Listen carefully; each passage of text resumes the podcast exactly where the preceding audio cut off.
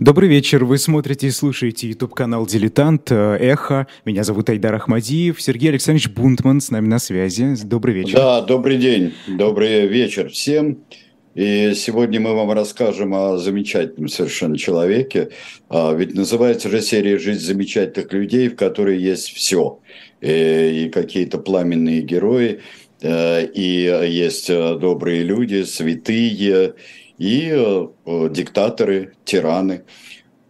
Энвер Ходжа, руководитель Албании с 1946 по 1985 год, он какой-то вообще классический такой вот из краткого курса истории ВКПБ. Вот каким должен быть лидер по сталинским нормам? Вот он вот довел до конца, он довел до идеала сталинскую систему, правда, в очень небольшой стране. И вот, думаю, мы сейчас смотрим его уже значительно такого постаревшего и похудевшего. А был он молодым и пламенным сталинистом. Просто вот ничем, никакой, даже ходжаизм можно считать сталинизмом Балканского разлива, такого вот западно-балканского разлива с национальными особенностями, но это и не Чуче, и это не, скажем, не теории Чаушеску всевозможные, а это... Опять же, 100-й раз повторю, чистейший сталинизм. Ну, давайте мы посмотрим сначала, где находится Албания у нас. Вот если кто забыл, и если кто не очень внятно себе представляет, где находится Албания. Албания действительно это северо, ну, скажем так, точно запад Балкан. Это запад Балкан, граничит с Грецией, граничит теперь с Косово. Раньше это все была Югославия вокруг, из Черногории, из Македонии, которая теперь Северная Македония. Но Албания – страна, которая все время была предметом разнообразных вожделений, такая прибрежная страна. Она была частью Римской империи, естественно. Она, язык ее принадлежит очень своеобразный, принадлежит к палеобалканской группе. Вот это даже, я бы сказал, более чем группа из индоевропейских языков. Идут многочисленные споры о том, какие языки принадлежат. Принадлежит ли древнегреческий туда, вот, принадлежит ли фракийский. Но во всяком случае это вот такое... конгломерат был языков, местных языков, вот палеобалканская группа. Даже к палеобалканской, одному из ее ответвлений, относится армянский язык, например. Mm-hmm. Так что это своеобразная страна, своеобразная была по многочисленности верований, по особенности. Она не сразу, конечно, стала исламской. Она принадлежала Византии, принадлежала она Анжуйской династии короля, венгерским королям, могучим из Анжуйской династии. У Византии, у Албания всегда восставала. Она восстала и против Византии и перешла под владычество вот Анжуйской династии в свое время. Потом, конечно, как очень многое на Балканском полуострове, она досталась туркам Османской империи и долго-долго там была. Да, Венецию еще не забудем. Венеция очень важная часть вот, в противоборстве и в таком вот в борьбе за Албанию. Ну, вот этот краткий экскурс, а подошла она к 20 веку вполне османской. Так что у Энвера Ходжи написано рождение, страна рождения, это юг Албании, но это Османская империя. Да, город Гирокастра. Да, что совершенно верно. Империи. Там есть домик Энвера Ходжи, там все до сих пор это сохраняется. Ну, скажем, в отличие от проблем с могилой, которые его появились уже в 80-х, 90-х годах. Вот. А, собственно, как Османская империя повлияла на... становление Энвера Ходжи, то есть какие-то особенности? Она не успела повлиять, она только повлияла несколькими способами. Во-первых, он родился в семье, которая принадлежала одному из таких вот направлений ислама довольно своеобразным. Например, в том направлении ислама, которое было распространено на балканских землях, там есть такая вещь, как принятие в веру, соответствующее крещению, например. Такое омовение ритуальное было. И это был, если можно так сказать, это был шлюз такой между христианами балканскими и балканскими мусульманами. Бекташи, да, если я не ошибаюсь. Да, бекташи, да, бекташистская, ну, я не люблю слово секта, потому что секта это всегда тот ярлык, который прикрепляют... Негативная коннотация. Да, прикрепляют какие-нибудь представители господствующих течений в той или иной религии. Ну вот, она помогала туда вступить и католикам, и сторонникам Флорентийской унии потом. Это помогало, гораздо было более привычно, и многие с этим остались. И вот в такой бекташистской, в общем-то, конгрегации, если можно так сказать, или направлении, вот и вырос Энвер Ходжа, его отец, его семья, его пламенный дядя. Они были борцами. Вот второй фактор Османской империи. Они были борцами против Османской империи. Его дядя, например, был членом одной из первых вообще политических партий, которая существовала в Албании. Албания мощно боролась против турок. И после того, как произошли Балканские войны в первом 15-летии 20 века, окончательно, как получается, получила независимость Албания. Албания, там было временное правительство, там была республика, но Албания стала королевством. И вот для того, чтобы посмотреть, откуда вот эти все ребята, будь то националисты или коммунисты, вот какой у них... Я бы также сказал, по сравнению с многими социалистическими руководителями, такой невероятно пижонистый вид. Вот покажите нам короля Зогу, вот этот молодой король, он зашел на престол. Кстати, ему после того, как ему пришлось скрываться во время республики в 1924 году, и ему помогали взойти на престол русские иммигранты. Так называемые белые иммигранты. И, например, его поддерживали формирования иммигрантские военные под командованием Улагая, знаменитого белого генерала Улагая. Они его посадили на трон. И он проправил до 1939 года, до самой оккупации. В это время мальчик растет у нас. Покажите его совсем юным. И вот когда здесь ему явно меньше 20 лет, так что это еще до оккупации и до низложения короля Зогу. Это, собственно, уже период учебы во Франции или еще нет? Я точно не знаю, когда эта фотография была сделана, и врать не буду.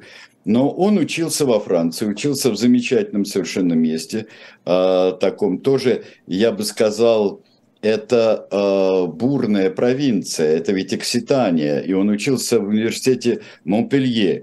Может быть, это не сыграло и никакой роли, и Энвер Ходжа не вникал в историю Франции, в историю противоборства юга и севера, тоже вполне еретическое, катарские такие места, но он поучился в Монпелье, но его оттуда исключили.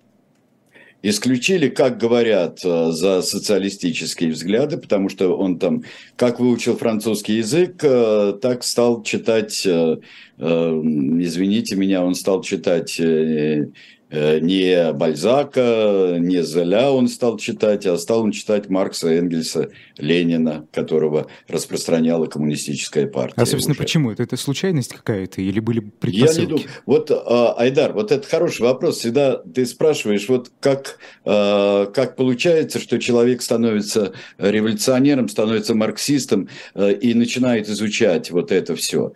Мне кажется, что это дух эпохи. Mm-hmm. И здесь... наложилось. Он человек был пламенный, Энвер Ходжа. И вот все говорили, это можно даже не по подробным, потому что там были достаточно такие апологетические книги про Энвера Ходжу, или наоборот, такая вот черная легенда, страшный палач, и все, он был страшный палач. Но страшные палачи бывают угрюмые, тихие, а бывают нервные, и какие-то бывают такие порывистые. Вот он был нервный и порывистый. Во всем был нервный и порывистый. Он принимал просто телом, душой, сердцем. Он принимал дело, к которому отдавался. Если нужно освобождение, то освобождение до конца. Вот что такое освобождение до конца? Освобождение до конца тогда – это коммунизм, это большевизм. А дальше он поймет, что освобождение плюс мощь – это Сталин, это сталинизм. Вот это для него было самое, наверное, характер такой все-таки, такой вот характер. Вот такого мальчишки, который изучает, который стремится к свободе и занимался в кружках там у себя в Албании. Человек левых взглядов из него получился, и благодаря дяде тоже. И я так думаю, что он стремится пойти до конца, где бы он ни учился. Где бы он ни учился, возвращается ли он в Албанию и начинает ли свою деятельность. В 1939 году Албанию оккупирует Италия. И Италия, причем фашистская. Если он борется против фашистской Италии, значит, он идет до конца. Но до этого он сумел встретиться, во-первых, со всеми французскими коммунистами. Mm-hmm. Он сотрудничал уже в газете «Юманите», которая стала коммунистической, а не той жаресовской, социалистической, какой она была в самом начале. Он встречается с Арагоном, он встречается с Марселем Кашеном. То есть его принимают на самом высоком уровне. Но он связывается с... Он успел совершенно много испытаний пройти. Вот, например, когда он учился в университете Монпелье во Франции, на факультете естественных наук, его отчислили оттуда. И не просто вот я говорил, что его... за приверженность социалистическим идеям. Это за что его оттуда отчислили, где было много самых разных ребят в университете Монпелье, за что его отчислили, мы достоверно не знаем. Надо посмотреть, запросить ректорат университета Монпелье, может быть, у них есть какой-нибудь акт или приказ об отчислении Энвера Ходжи, албанского студента. Это в партийной биографии, конечно, за что же могли? Разве могут вождя коммунистической партии и государства социалистического, разве его могут отчислить за неуспеваемость? Правда, тут и мы не можем этого сказать, потому что он был очень смышленный и, самое главное, очень активный человек. Может, он учебу забросил из-за своих кружков, кто его знает. Но вот он становится уже теперь международно известным юным деятелем коммунистического движения. Он встречается... И потом встретится, когда его отправят в Москву, он встретится со Сталиным, он встретится с Георгием Димитровым, он встретится с Маленковым. То есть он получает полный, я бы сказал, такое вот обеспечение, патронат он получает от ВКПБ, от Сталина. Когда наступает итальянская оккупация. Кстати, очень интересная деталь про королевскую семью. Такое отступление сделаем. Когда ворвались во дворец, нашли только пеленки маленького мальчика, потому что за 2 дня до итальянского вторжения в Тирану и занятия Тираны родился наследник престола, который дожил до 2011 года, считался королем в изгнании, и сейчас есть, вот я знаю, что у нас есть люди, которые интересуются этим, есть претенденты на престол. Но, кстати, уже король, маленький вот этот мальчик, который родился за 2 дня до итальянской оккупации, он умер-то в Тиране, он прожил свои последние годы в Тиране, в Албании, уже после Энвера Ходжи. А Энвер Ходжа начинает сражаться. Вот мы его юным видели, а сейчас давайте посмотрим на бравого партизана. Он действительно бравый партизан. Сражается Народно-освободительная армия Албании. Она оказалась очень мощной. Она сражалась, но ей еще в какой-то степени ей повезло. Она сражалась не против немцев, а против итальянцев. И в 1943 году, когда Италия капитулировала, и только немцы там сопротивлялись в самой Италии, и создалась социальная республика Сало, о которой мы вспоминали, когда говорили о Муссолини, то 3-я итальянская армия, стоявшая в Албании, перешла на сторону Албанской народно-освободительной армии. Бабах! Энвер Ходжа и все остальные, они освобождают Албанию сами. Это считается единственным государством, которое освобождается от стран нацистской коалиции. Без иностранной помощи. Без иностранной помощи. Ближе всех, я бы сказал, к отсутствию иностранной помощи находится Тито, конечно. Но дело в том, что Албания была страшно важна для Советского Союза. Чем? Расположением и тем, что она вклинивается. Вот там вот, если вспомнить карту, которую мы с вами видели, она вклинивается между Грецией и Югославией. Она плацдарм замечательный. И это нарушает... Для Советского Союза, для Сталина, это был крах планов Черчилля. Начало краха планов Черчилля по высадке на Балканы и недопущение балканских стран в зону влияния Советского Союза. То есть мальчик Энвер Ходжа, который обещал Сталину построить сталинизм, освободить страну и построить сталинизм, он держит свое слово. У него появляется, просто запомните это имя, среди всех его соратников есть такой человек, как Мехмет Шеху. До очень долгое время в представлениях о социалистической Албании эти два имени и две эти фамилии будут постоянно присутствовать вместе, в особенности в антиалбанской пропаганде, когда будут порваны отношения. Итак, 1945 год. Посмотрите на Энвера Ходжа со Сталиным. Энвер Ходжа, я не буду говорить, что Энвер Ходжа справа, вы, наверное, догадались уже. Посмотрите на форму. Это абсолютная копия советской формы.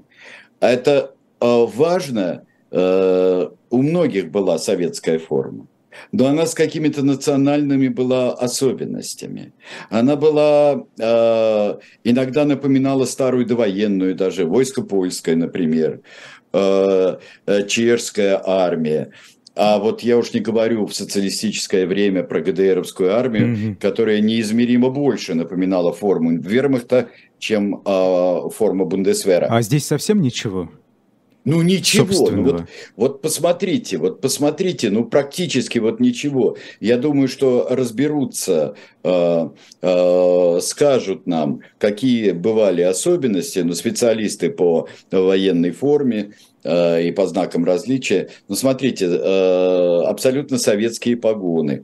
Вы еще раз в этом убедитесь, когда мы посмотрим на Мехмета Шеху. Итак, здесь полная копия Сталинского Советского Союза.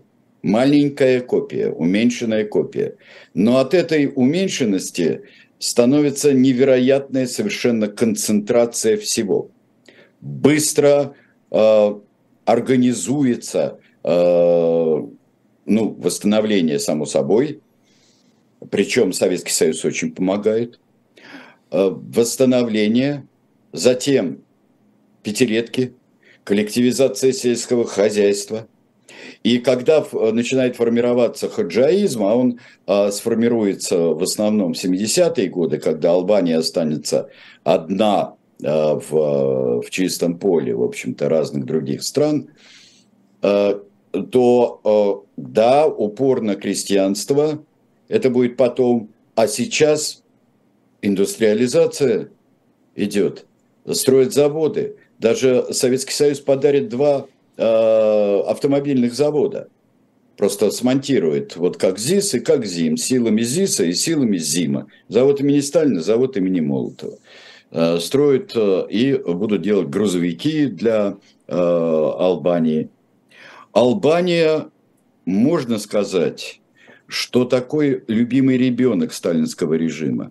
Потому что Албания представляет собой вот так правильно. Албания быстро расправляется с монархистами, с националистами. Берет, мы говорили о некоторых религиозных корнях Энвера Ходжи, никакой религии вообще. Мы помним, как Эрих Хонекер, да, в основном Союз свободной немецкой молодежи, когда устраивал в Восточной Германии, то тут надо было отделиться очень серьезно от религиозного влияния какого бы то ни было. А здесь он просто его закрывает, и все, религиозное влияние. Он решительный. Он образует тайную полицию. Тайная полиция абсолютно мясническая. Вот просто вот это, когда говорят, всего-то депортировано 50 тысяч человек, но Албания маленькая. Треть Албании за правление Энвера Ходжи находится под колпаком. То есть обязательно под наблюдением. Тито пытается охмурить Энвера Ходжу. Тито, как мощнейшее государство Балкан, новое социалистическое, предлагает Энверу Ходжи вступить в Балканскую федерацию. Это был очень острый вопрос, балканский вопрос, тогда стоял, конфедерация мог бы быть такой южный противовес Советскому Союзу, Советский Союз этого совсем не хотел, а Тито хотел. Но в 1948 году, когда Сталин обиделся на банду Тита Ранковича, Энвер Ходжа ни секунды не колеблясь принимает сторону Сталина. Он всегда здесь. А к 1951 году он доходит просто до пароксизма. К 1951-1952 годам он доходит до пароксизма репрессий. Страна маленькая, да? Чистки в руководстве Сталин производил периодически. 30-е годы, середина, там одно поколение, другое поколение. Нужно было там уничтожить тех, кто основывал коммунистическое движение в Албании. Да запросто. Это вам не рассусоливание с Зиновьевым, с тем же Бухариным, с Каменевым. Это со старыми большевиками. Нет, здесь просто раз и все. Нужно интеллигенцию как-то избавиться от буржуазной интеллигенции. Устраивается резня, 22 человека просто взяли и убили. Сейчас мемориальная доска висит в Тиране, на этом доме. Где взяли, похватали и убили просто людей. Сергей Александрович, да, я предлагаю посмотреть рекламу, и после этого мы продолжим говорить. Да. Это значительно лейбористичнее, чем у лейбористов, либеральнее, чем у либералов, коммунистичнее, чем у коммунистов. есть я не знаю, сколько людей выехало, но я знаю, сколько они вывезли. Вообще это очень неприятно смотреть. Через 200 лет все будет то же самое, а через год может все поменяться. Это цифра, на которую не сбалансировать бюджет не удавалось, в общем, пока еще никому.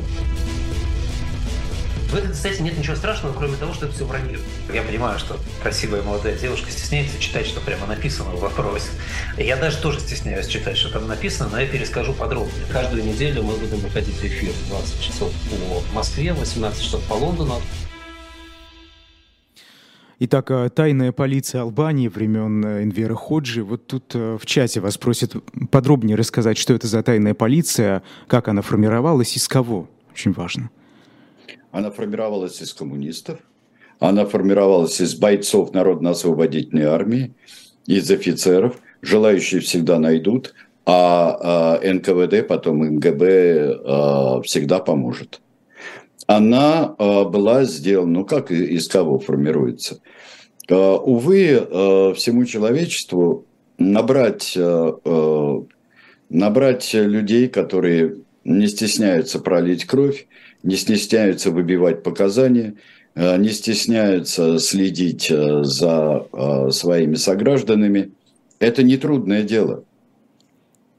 Это нетрудное дело. А не было никакого сопротивления внутриэлитного? Его возглавляют... Что? А не было никакого внутриэлитного сопротивления, когда вот так легко он разделывался со своими соперниками, так назовем? Почти нет внутри. Почти нет. Он зачищает все, что может приподнять голову. Практически раньше, тем те о чем-нибудь подумают. Потом будут, вот одно будет, когда он совсем плохо станет в 80-х годах, попробует его свергнуть. И, между прочим, вот это... сейчас я скажу, 84-й даже, самое начало 85-го выступления против Энвера Ходжи, это на фоне, даже еще не началась перестройка, даже на фоне того, что вот уже много, вот долго вот он, и страна в диком положении, потому что страна уже к 80-м годам была в многократном техническом дефолте. В необъявленном, страна не объявляет дефолта, Албания. Она не входила в мировую экономическую систему. Она закрывалась просто от всех. Но это мы сейчас посмотрим. А остальное все высосано из пальца. Титовские шпионы. Нужно титовские итальянские шпионы. Это самые популярные. Монархисты, католики. Католики очень как просто вообще, как представители враждебного мира.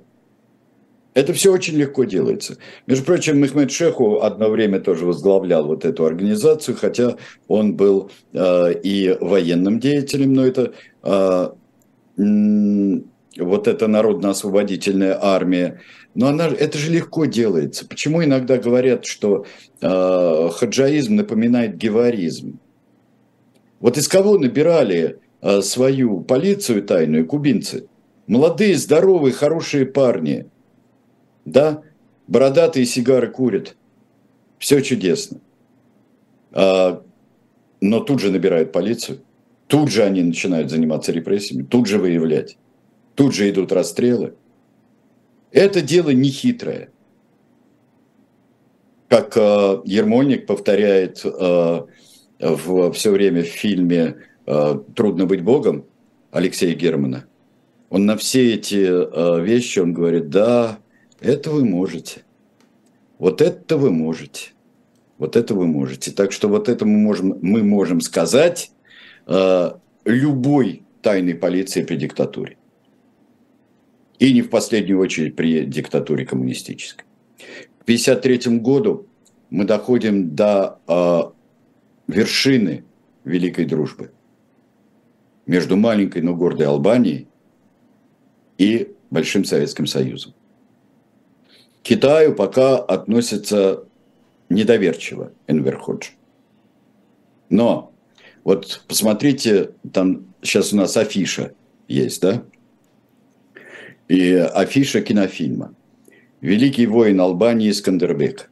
Это советский фильм, в котором великого воина Албании, действительно воина Албании, сыграла Акаки Харава. Но сейчас он может представлять, наверное, интерес, этот фильм, прославляющий борьбу против оттаманов в XIV веке Албании, только из-за двух фактов, наверное. Из-за того, что там первую свою роль в кино сыграл Юрий Яковлев, и второе, там изумительно совершенно венецианского дожа играет Александр Вертинский. Больше ни из-за чего. Но это фильм, цветной, могучий фильм, который с удовольствием смотрели советские мальчишки. Ну вот это был такой пик дружбы с Албанией. Умирает Сталин. Энвер Ходжа не приезжает на похороны. Почему? Так же, как и Мао Цзэдун не приехал на похороны. А потому что они думают, и как в Китае думают, так и в Албании. Думают, что, во-первых, был заговор. И вот эти все люди, которые стояли вокруг Сталина, сейчас его начнут топтать, его память. Мао Цзэдун, наверное, по своей был не по годам мудр. И очень мудр. И китаец вообще. А Энвер Ходжа догадлив. И тут начинается постепенный разрыв с Советским Союзом. Разрыв этот идеологический. Энвер Ходжа – это не тот человек, который метался. Если он метался, то только за кредитами. Ему, конечно, надо было прилепиться к какой-нибудь очень большой экономике, как он прилепился к Советскому Союзу, а потом к Китаю. Но впоследствии оказалось, что какое-то время страна может, голодая и умирая, просуществовать и без всякой большой экономики, то это был чисто идеологический, причем искренний идеологический разрыв. На 20-й съезд приехал Энвер Ходжа, но они покинули съезд после доклада Хрущева. Одним из принципов ходжаизма будет, таким краеугольным камнем, будет ненависть к постсталинскому времени в Советском Союзе. Он считал, что все предатели. Вот он такой искренний, порывистый и искренний. Начинается великая дружба с Китаем. Никита Сергеевич Хрущев и другие руководители советские пытаются с Албанией, потому что они тоже понимают, что Албания при всей своей миниатюрности как страна, она важна. Это все-таки такой вот форпост социалистический перед Западной Европой. Еще ко всему, вот с этой стороны, с юго-западной. Хрущеву не удается ничего доказать. Он принят был надменно, холодно. Ему помахали ручкой в 1962 году, когда был 22-й съезд, и началась еще одна волна десталинизации. Албания разрывает дипломатические отношения с Советским Союзом. Она не занимает такую позицию по умолчанию, как громадный Китай. Она не перестраивается. Причем не перестраиваются как социалистические страны в этом духе. Албания сопротивляется. А скажите, почему Ходжу вообще не смущали методы управления Сталина? Так ему нравилось наоборот. Он считал, что только так и не иначе. Только так, жесткой рукой. Мы видим человека, пламенного, просто до обгорания, до головешки пламенного человека. И здесь очень трудно что-либо сказать. Вот, завоевания социализма там были при этом. Грамотность почти всеобщей стала. Открылся Тиранский университет.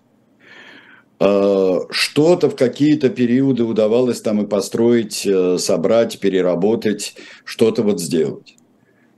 Но в жизни общественной и в жизни идейной все правление Энвера Ходжи – это сплошная вот чистота. Он тоже, он вот такой коммунистический, сталинский Савонарола.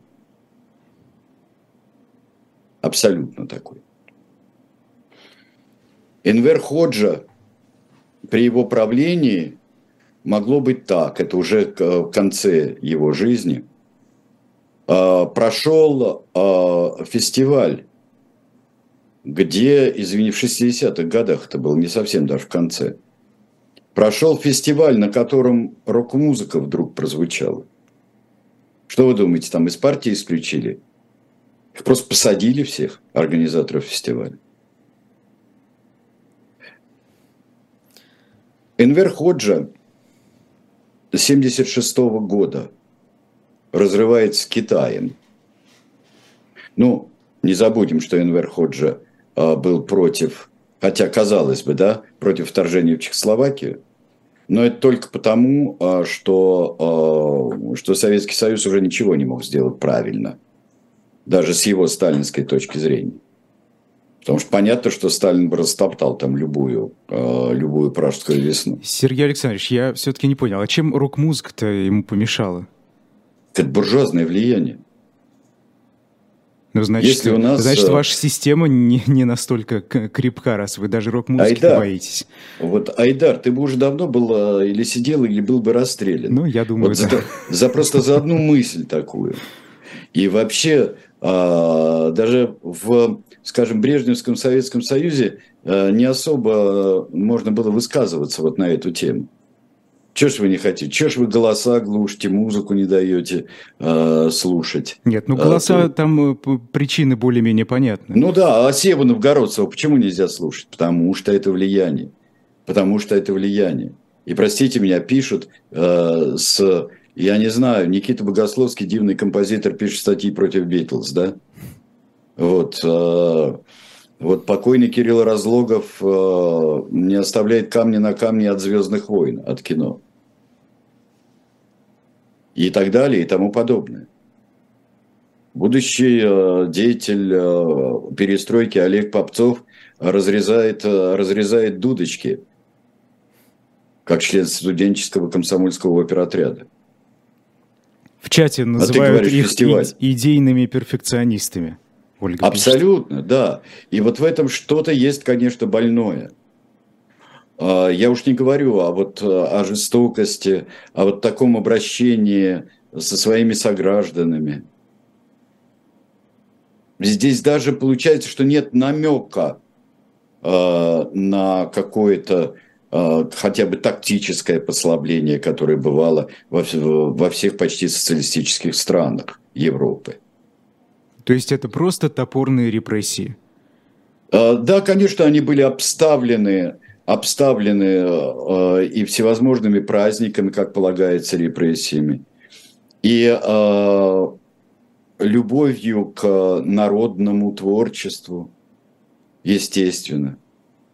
Это такие все стереотипы, но вот то, что это законсервировавшийся в одной стране поздний сталинизм, ну как быть, когда ты не можешь не потрясать ракетами, не грозить кому-нибудь, когда ты не прикрыт со всех сторон.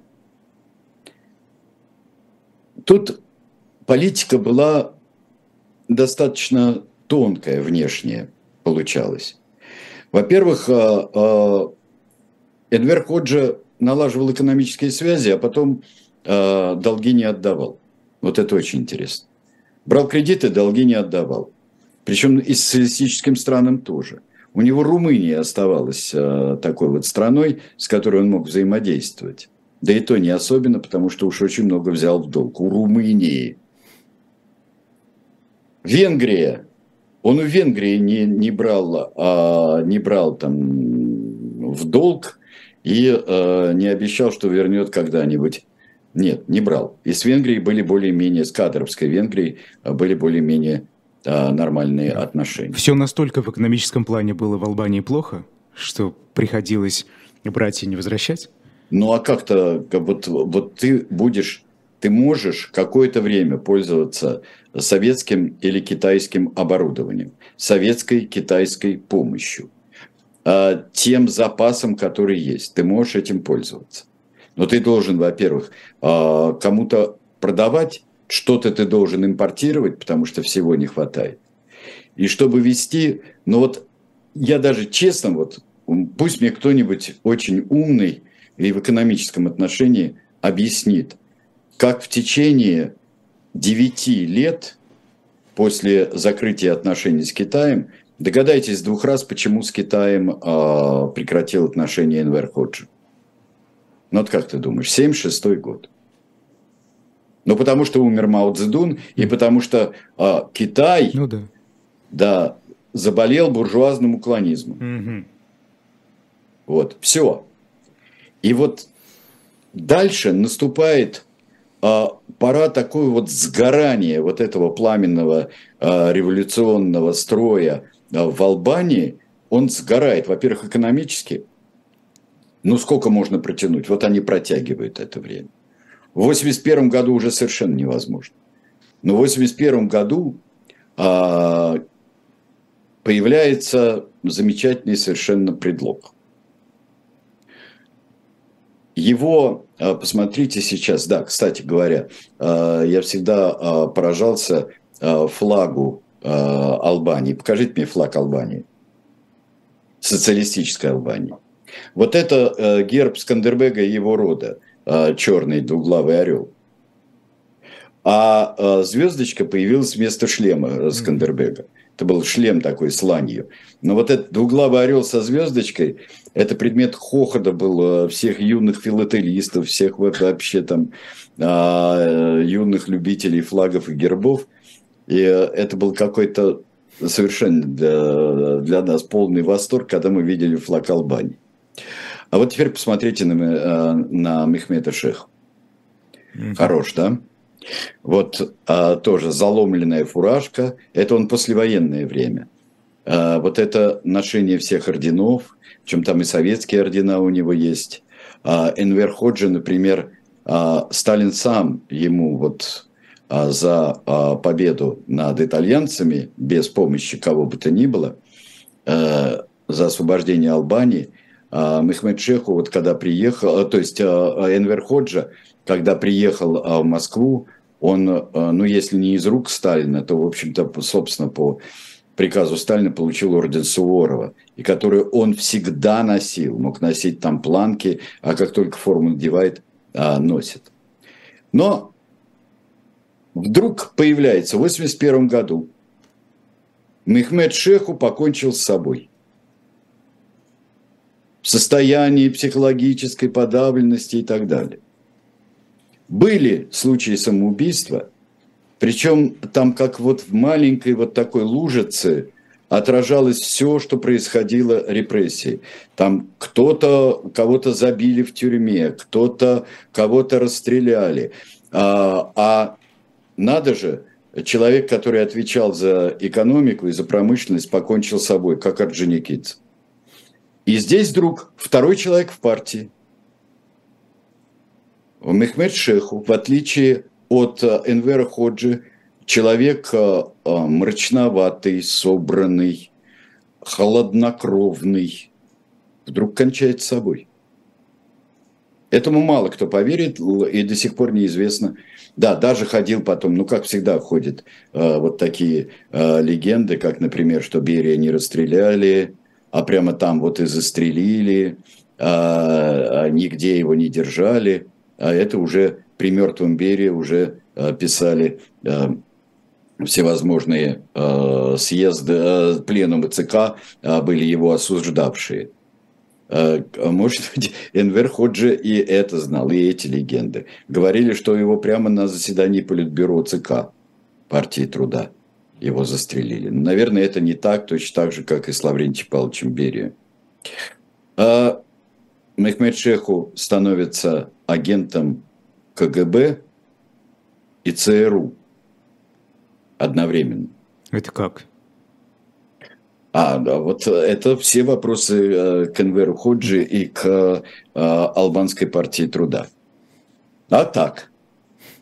То есть был же там международный шпион, Берия был. А здесь это был превентивный удар. Потому что чувствовал, наверное, что его могут подсидеть. Хотя я не уверен, что Мехмет Шеху этого хотел. Во всяком случае, Мехмет Шеху и все остальные, зная анамнез, вообще-то, Энвера Ходжи, историю его болезней, у него были инфаркты и инсульты. И, ну, могли бы подождать. И они наверняка не хотели его просто так с риском для жизни свергать. Была попытка, о которой я говорил, была попытка его свергнуть, но просто не дождались нескольких месяцев. Очень характерно, что как Энвер Ходжа разрывал с Советским Союзом после смерти Сталина 20 и 22 съездов, с Китаем после смерти Мао, он умер в апреле 1985 года от инсульта. И это очень символично, потому что это вот приход, через месяц после прихода Михаила Сергеевича Горбачева к власти, и вот уже перестройки он никакой не видел. Ну, человек он был не молодой, и он умер. Его похоронили не в мавзолее, как об этом нередко пишут, его похоронили на кладбище героев освободительной войны. Похоронили пышно.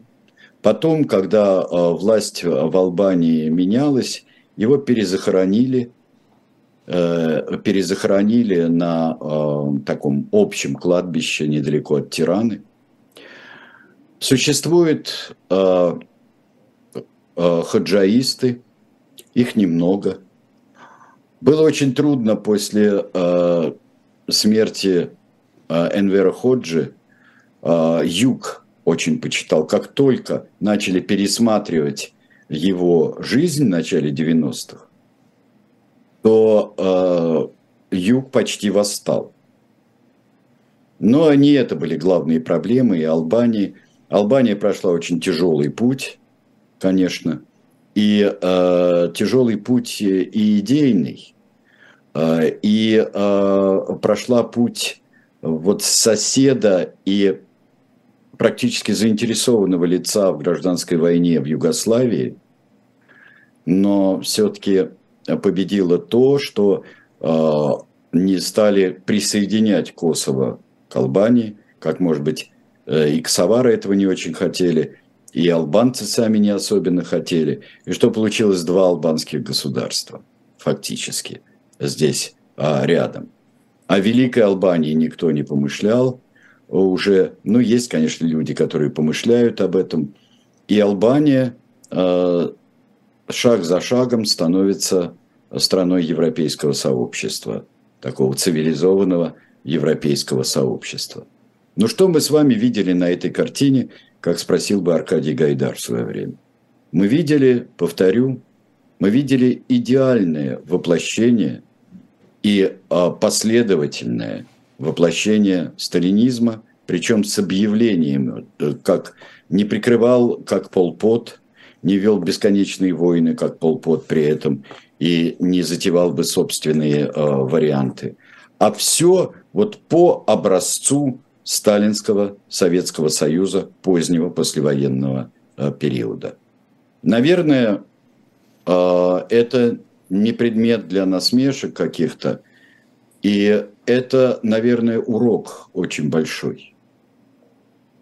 Наверное, очень серьезный урок. Хотя сейчас, я не просто уверен, а я это знаю, что есть люди, конечно, особенно те, кто не знал правления Энвера Ходжи, все-таки это было достаточно давно, говорят, вот при нем был порядок. Порядок при нем. Вот не было этого. И все дешевле стоило. Но мы то же самое про Сталина слышим. Ну, мы слышим про Сталина, мы слышим про социализм, а вот в ГДР было лучше, потому что мы тщательно отбираем нашу собственную память и собственную и память наших предков. Мы ее тщательно просеиваем. Ну вот, пожалуй, все. И если там есть какие-нибудь уточняющие вопросы, я готов на ответить. Спрашивают про культ личности. Можно ли его сравнить с культом личности Сталина? Настолько же конечно, он был мощным. Если мы строим сталинизм, то, конечно, будет и я, и девочка, я и белочка, как говорил Михаил Ром про другого диктатора. Вот, будут Энвер Ходжа и дети, Энвер Ходжа и старики, Энвер Ходжа в родном доме, памятник Энверу Ходжи, музей Энвера Ходжи, построенный при его жизни, и сейчас просто там экспозиция демонтирована. Вот, кстати, про это следующий вопрос как раз. Спрашивают, как сейчас относятся к наследию Ходжи? Ну, здесь его не вычеркивают из учебников истории, и, слава богу, не занимаются этим идиотизмом. То есть, что никто не правил Албанией с 1946 по, получается, 1985 год, да? Нет, просто демонтируют экспозицию, памятник, есть его могила, там же похоронена его жена и соратница в 2011, по-моему, году она умерла. И к этому относятся достаточно спокойно, но отрицает методы Энвера Ходжи. А к потомкам королевской семьи как относятся сегодня? Нормально. Нормально. Есть наследный принц. Он не стал брать вот этот Леко II, не стал брать себе титул королевский, но он как наследный принц, претендент, живет своей жизнью. В Албании ему путь не закрыт, так же, как и его отцу. Вот. Здесь все это есть. Дмитрий вас спрашивает, как, значит, Ходжи сохранял верность сталинизму, когда в Советском Союзе оттепель, застрой и перестройка. Но мы поняли, что уже перестройка совершенно Ходжи не застал. Как ему удавалось сохранять режим, когда вот тут вокруг все меняется? Ну, во-первых, он был очень последовательным в своих подавлении любых разногласий. Если там существовали даже во время оттепели, существовали разные взгляды и фракции, и в ГДР существовали, и в Польше существовали, и Советский Союз хотел и мог как-то повлиять на политику внутри, то тут оказалось, что Советский Союз ничего не может. Это уместно будет сказать во время чемпионата мира по футболу. Энвер Ходжи очень твердо ставил ногу. И вот это его переход к Китаю в 1962 году. И как раз он понял, что Китай сейчас главный противник Хрущевского Советского Союза. И вот постсталинского Советского Союза. Он вычищал все. Никаких колебаний. Присутствие Красной Армии было ли существенным во времена Энвер Ходжи в Албании? Нет, зачем там Красная Армия? Только советники, офицеры приезжали. Это же она не была освобождена Красной Армией Албания.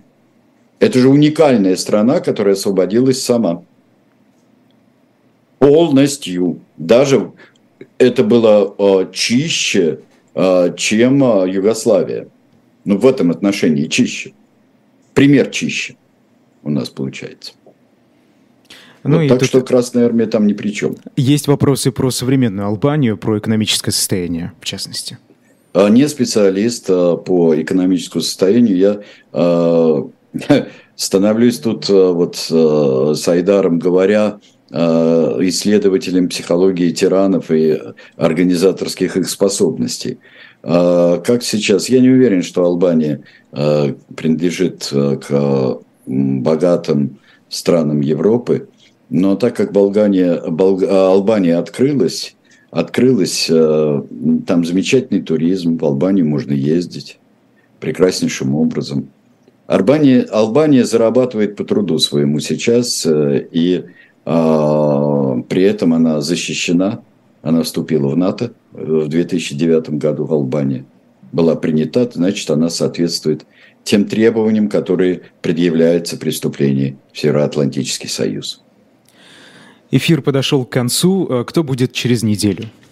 Я предлагаю вам такого удивительного совершенно. Раз мы сейчас даже на Матч ТВ сидим в студии, представляющей собой пустыню, вот, а в ней комментаторы за маленьким столиком, то я предлагаю вам рассмотреть такого жесткого и удивительного правителя, как Салах ад-Дин. Замечательно. Встретимся через неделю в эфире «Дилетант». Айдар Ахмадиев, Сергей Бунтман. Сразу после нас на «Живом гвозде». Нужно будет туда перейти. Программа «Особое мнение». В гостях политолог Николай Петров и ведущий Константин Таранов. До свидания.